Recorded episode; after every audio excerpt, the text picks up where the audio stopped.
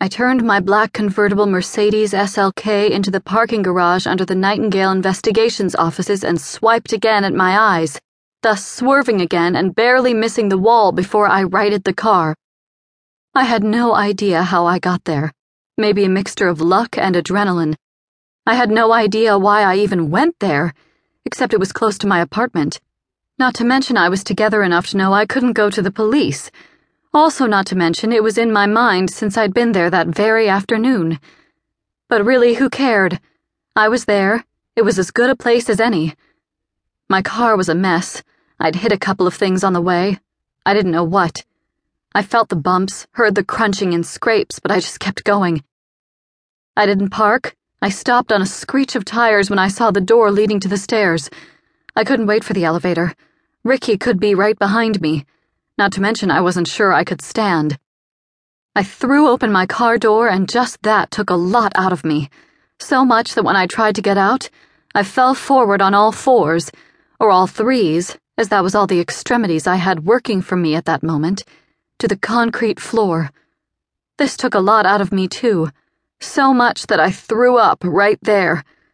I couldn't see much.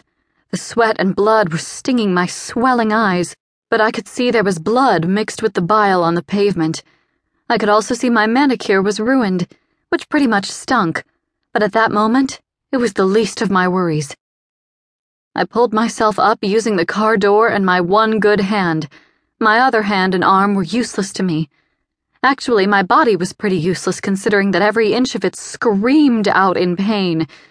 But I tried to ignore that. I wasn't really certain that continuing to breathe was a good goal, but my body, for some reason, wasn't letting me give up. I got to my feet and lurched forward. I was in my nightgown, or what was left of it.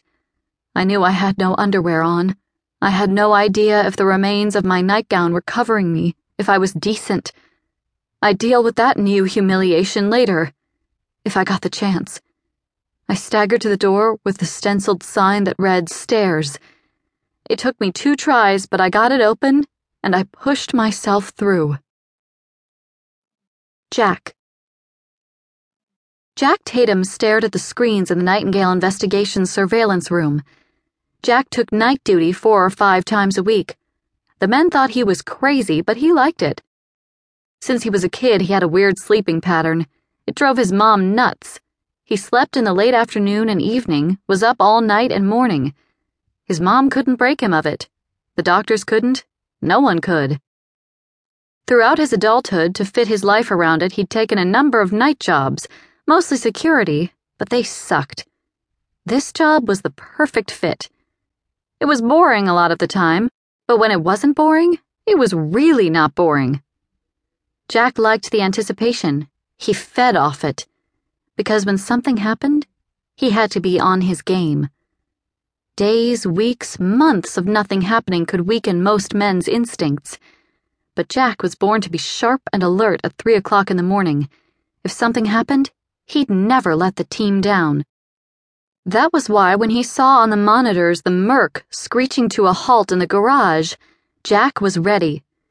He reached out to the phone, hit the speaker button, then number two, and listened to it ring. Luke and Hector had called in five minutes ago saying they'd be back in five. The car phone in their Ford Explorer was number two on speed dial. Then Jack watched the woman fall out of the car. Her head fell down like she couldn't hold it up. One arm was dangling uselessly on the ground. She was wearing a silky, lacy nightgown, but it was ripped and torn. He was rising out of his chair when he heard Luke's voice answer the phone. Stark. Fuck, Jack swore. Jack? Get here now! There's a woman. Jack stopped as he watched her pull herself up using the car door. For a second, he froze. She had clearly been beaten badly and was covered in blood. Jack, status. Luke barked into the phone. Call an ambulance. I'm leaving the room. Jack responded. Jack? Stark said, but Jack didn't reply. He didn't even disconnect. He was gone.